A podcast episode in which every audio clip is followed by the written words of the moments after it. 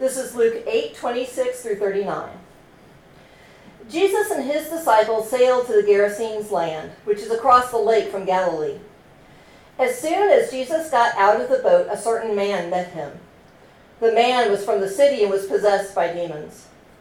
For a long time he had lived among the tombs, naked and homeless. When he saw Jesus, he shrieked and fell down before him. Then he shouted, What have you to do with me, Jesus, Son of the Most High God? I beg you, don't torture me. He said this because Jesus had already commanded the unclean spirit to come out of the man. Many times it had taken possession of him. So he would be bound with leg irons and chains and placed under guard.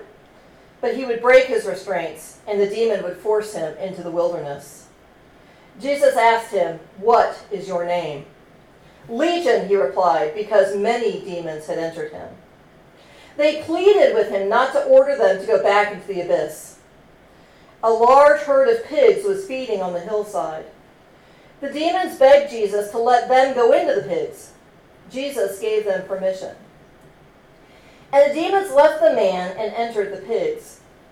The herd rushed down the cliff into the lake and drowned. When those who tended the pigs saw what happened, they ran away and told the story in the city and in the countryside. People came to see what had happened. They came to Jesus and found the man from whom the demons had gone. He was sitting at Jesus' feet, fully dressed and completely sane. They were filled with awe. Those people who had actually seen what had happened told them how the demon possessed man had been delivered. Then everyone gathered from the region of the Gerasenes asked Jesus to leave their area because they were overcome with fear. So he got into the boat and returned across the lake. The man from whom the demons had gone begged to come along with Jesus as one of his disciples. Jesus sent him away, saying, Return home and tell the story of what God has done for you. So he went throughout the city proclaiming what Jesus had done for him. It's the word of God for the people of God. Thanks be to God. I have told y'all that I'm an old school lectionary preacher.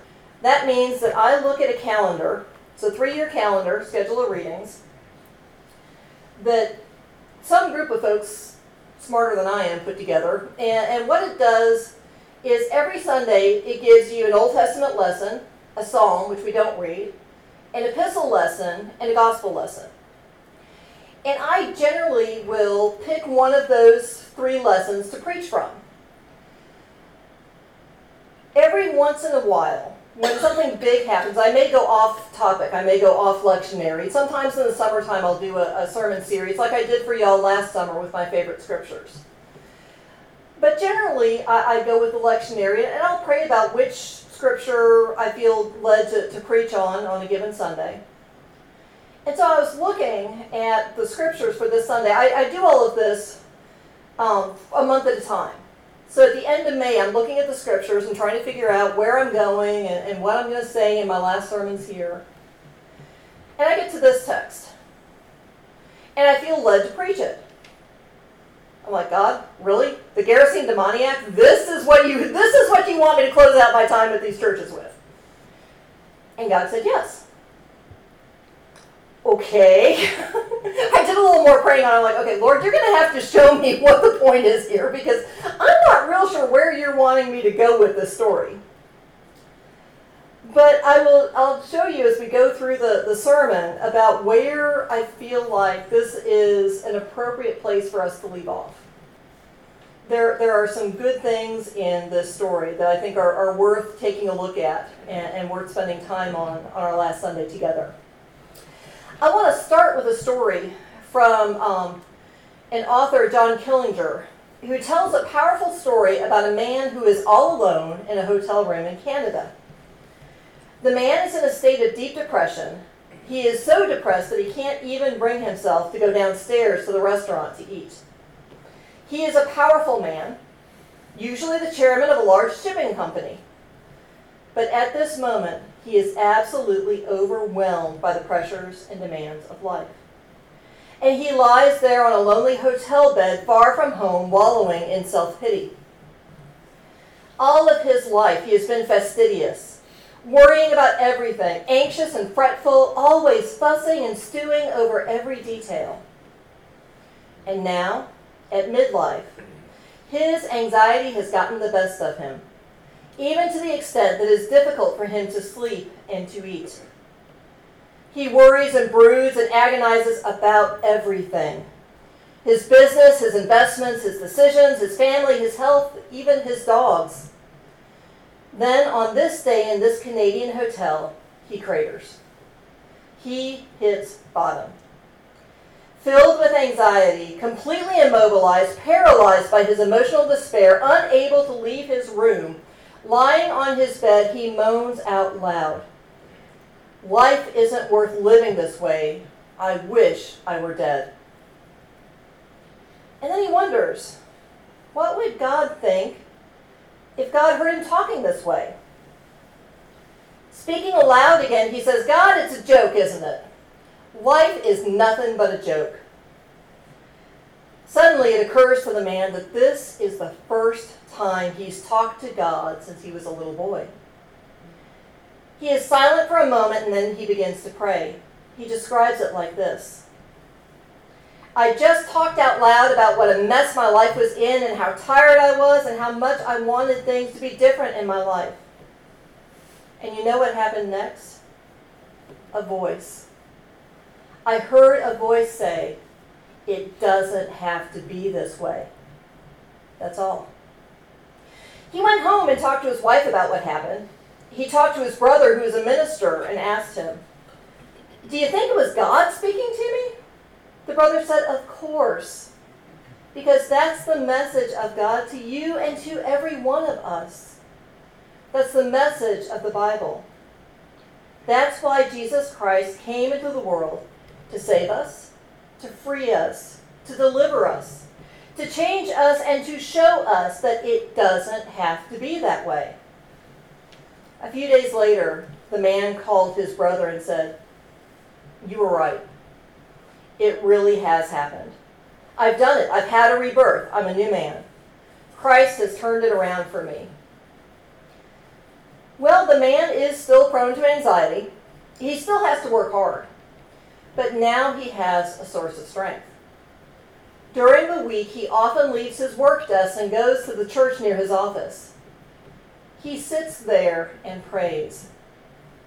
He says, It clears my head. It reminds me of who I am and whose I am.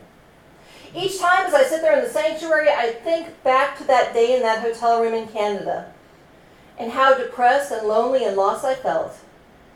And I hear that voice saying, It doesn't have to be that way.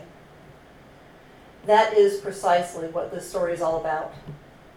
That's part of why I wanted to bring it to you this morning. Christ walks into the tormented life of the Gerasene demoniac, this madman, whose life is coming apart at the seams, and he turns it around for him. He gives him a new beginning, a new start, a new birth. At the beginning of the narrative, it sounds like a horror story. This wild eyed, adrenaline filled madman comes running and shrieking out of the tomb. He is completely unbalanced. He is convinced that he is being held captive by a whole legion of demons who are pulling and jerking him in every direction. This is an eerie, grim, suspenseful, frightening situation. Jesus and his disciples have just come through a storm on the Sea of Galilee that had the disciples petrified. It is nighttime, and having survived that frightening storm, they are thrilled to set foot on solid ground. The disciples think it's all going to be okay now. But as they get out of the boat, they encounter a different kind of storm. Yet another scary experience. They hear strange sounds coming from the tombs shrieks, growls, screams, moans, the rattling of chains. Then suddenly, a horrifying sight.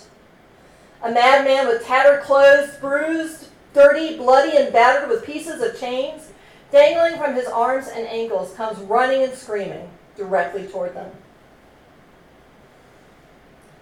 Now, let me ask you something. What would you have done in that situation?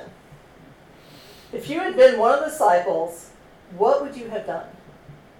I can tell you for myself, I probably would have been beating the fastest trail back to the boat I could come up with It was a scary moment. It was a perilous place to be. But Jesus stood his ground and faced the madman. Undaunted, unafraid, Jesus stood there and dealt with him. He healed him. He brought peace to his troubled soul. He changed him. He cleansed him. He turned his life around. And the good news this morning is that he can do that for you and for me. Jesus encounters this man. And this man is, he, he's barely human when we see him at the beginning of the scriptures. He's living in a cemetery. Now, I am not one. I, I have my, the, the second church that I got at my first appointment, first full time appointment, had a cemetery out back. Mary Ruth spent hours being walked back and forth in the cemetery because that was the, the closest quiet place to take a fussy baby. And so the ladies of the church who would watch her for me while I preached would take her out and walk her through the cemetery. So I don't generally think of cemeteries as being particularly creepy places. There's lots of good history there. there there's it, it, it's a testimony to people who have lived and loved and gone to be with the Lord. But this man, they're, they're not, they are places for the dead, not for the living. And this man was living in the cemetery. He was living among the tombs. And remember what we know from the resurrection account, from the Easter account. Jesus is laid in a tomb, which is not a what we consider, what we think of as being a, a hole in the ground. It is a cave. It's a hole in the side of a rock. And he's living in one of those naked, out of his mind, screaming, yelling, barely human. And Jesus encounters him. And the first thing Jesus does is attempts to address the problem. He tells the demons to get out of him. And the man does not want any part of this. He says, No, no, no, no, no, no, no, do not mess with me. I, uh uh-uh, uh, nope. Sometimes it's hard even as bad off as that man was, sometimes it's hard to admit we have a problem. Sometimes it's hard to admit that we need help. There's the old saying that the devil you know is better than the devil you don't know. And it may be that for the Gerasene demoniac that there was some comfort in the way he was living because he knew that existence. He didn't know what was going to be required of him if he was in his right mind and invited to rejoin society. So the demons, because there's more than one, he Jesus asks the man what his name is, and he answers Legion. Legion was a company of Roman soldiers. Hundreds of Roman soldiers. This is a very, very sick man. Now, whether or not you want to say that he is demon possessed, or in some cases, I think that, that demon possession, what's demon possession in the Bible may well be what we today would call mental illness. Whether you, you take one way or the other, the fact of the matter is this man is not well. He is an outcast. He's been cut off from his family. He's been cut off from any kind of meaning, what we would consider any kind of meaningful quality of life.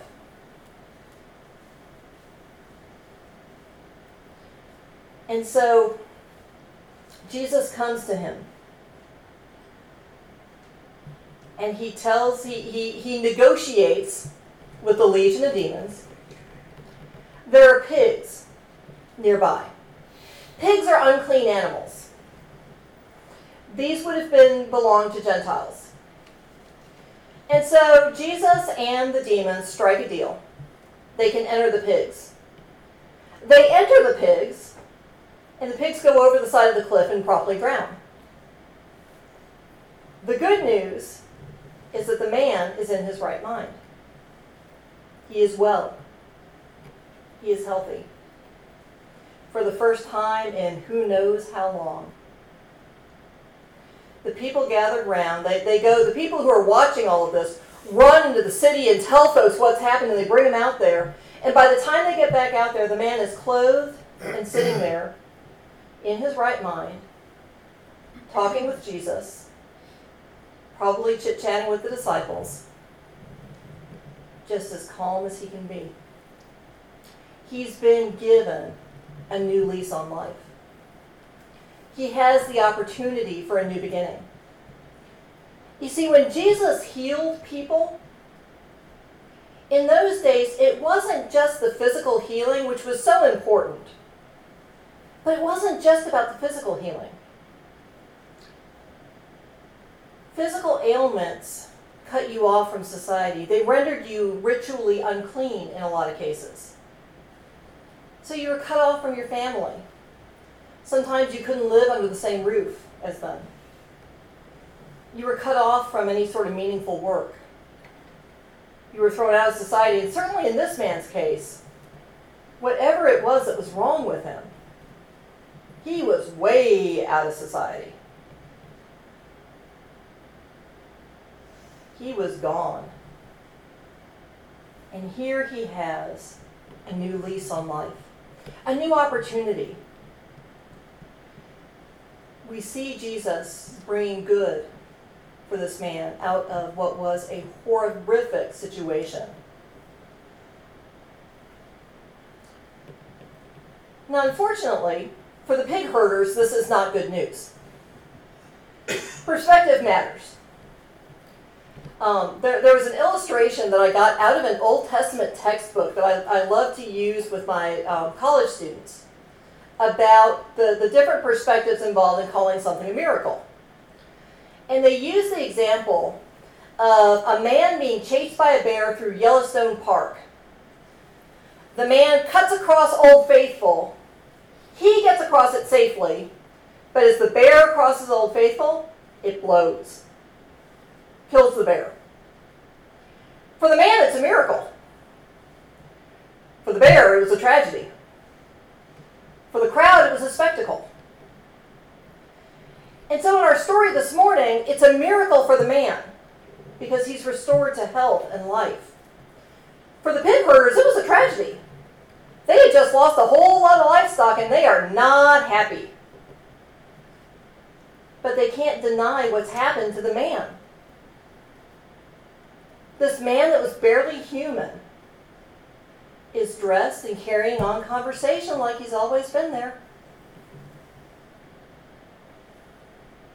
They're scared. They don't understand what's happened. And isn't that the way of it sometimes? People don't always understand what God's up to. Truth of the matter is, frequently I don't understand what God is up to, but I trust Him. But sometimes it can be scary to follow God. Sometimes we see God work and it's like, oh, how did this happen? What are you going to bring out of this? How is this going to work? And we wonder, and we're scared. The crowd was so scared that they asked Jesus to leave. And notice what he does he goes. Jesus is not going to force himself on anyone. I will talk occasionally about the divine baseball bat that I feel every so often smack me upside the head. But even when I get those reminders from God of, hey, dummy, you need to do it this way and not that way, even then, God doesn't force me to do what He's calling me to do. He may give me the reminder, but it's still up to me to make the right decision.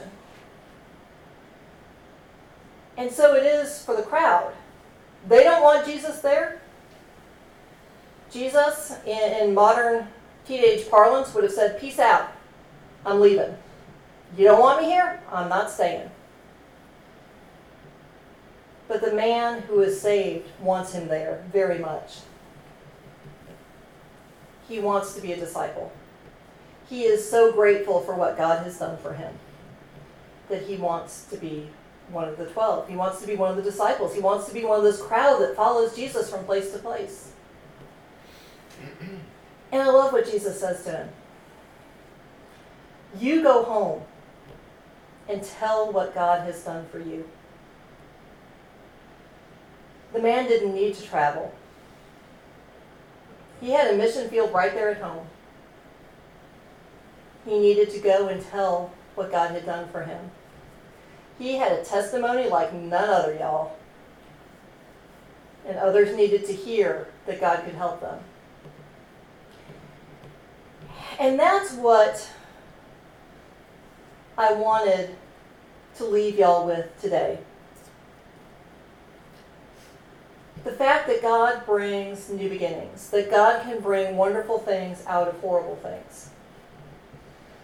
Three years ago, I thought my life was over. Three years ago, I thought I was washed up. I thought there's no way that any church is ever going to want a divorced woman preacher. I have no career, I have no livelihood, I have no family, I have nothing. And I cried out to God. And I was wrong. And God has brought me to this place. And y'all, I believe firmly, I promise y'all, and I, have told, I've told my girls this because my girls are, are not thrilled with the fact that I'm moving, to put it mildly. I have told the girls I would not be doing this were it not for the fact that I believe with all of my heart that God is saying it's time to move. That God is saying the new beginning is now. And so I am stepping out in faith, trusting God that He's leading me into Louisiana. And I don't necessarily know that that's my final destination either. But I know God knows. And I know God will take care of me, whatever comes in the next years. But right now, God is saying, pull up the tent stakes. It's time to move. And so I'm going into that new beginning. But y'all have a new beginning too.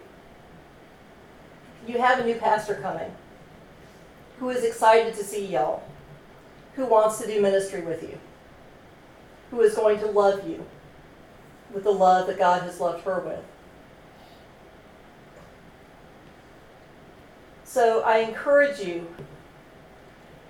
so let's try to look at this not as an end, but as a beginning, as a new chapter in our story. God has brought us together for a season, and God has good in store for you and for me. My first Sunday here, I preached on Jeremiah 29:11, and I, I added a little more to it than that, but 29:11 was sort of the key verse. Jeremiah says, Jeremiah thinks the world, the, the Israelites think the world has come to an end. They have been sent into exile. They think God's abandoned them. They really do. They didn't have any concept of God being able to exist outside of the temple. And when the temple was destroyed and they were sent into exile, they thought it was over. They thought they were done. And God sent word to them through Jeremiah said to them, For I know the plans I have for you, says the Lord. Plans to prosper you and not to harm you. Plans to give you a future and a hope. Y'all, that verse is as true as I stand here on my last Sunday as it was when I stood here on my first Sunday. God has plans for me and for you. Plans to give you a future and a hope. And so I'm going to leave you with one last task. We've talked about the fact that I, I want y'all to love. I want y'all to enjoy the peace that passes all understanding. I want you to be one body in Christ. I want you to have hope. and I want you to go home and tell others what God has done for you. Y'all are an amazing church. You are amazing people. You have a wonderful testimony. Go and tell others what God has done for you. Amen.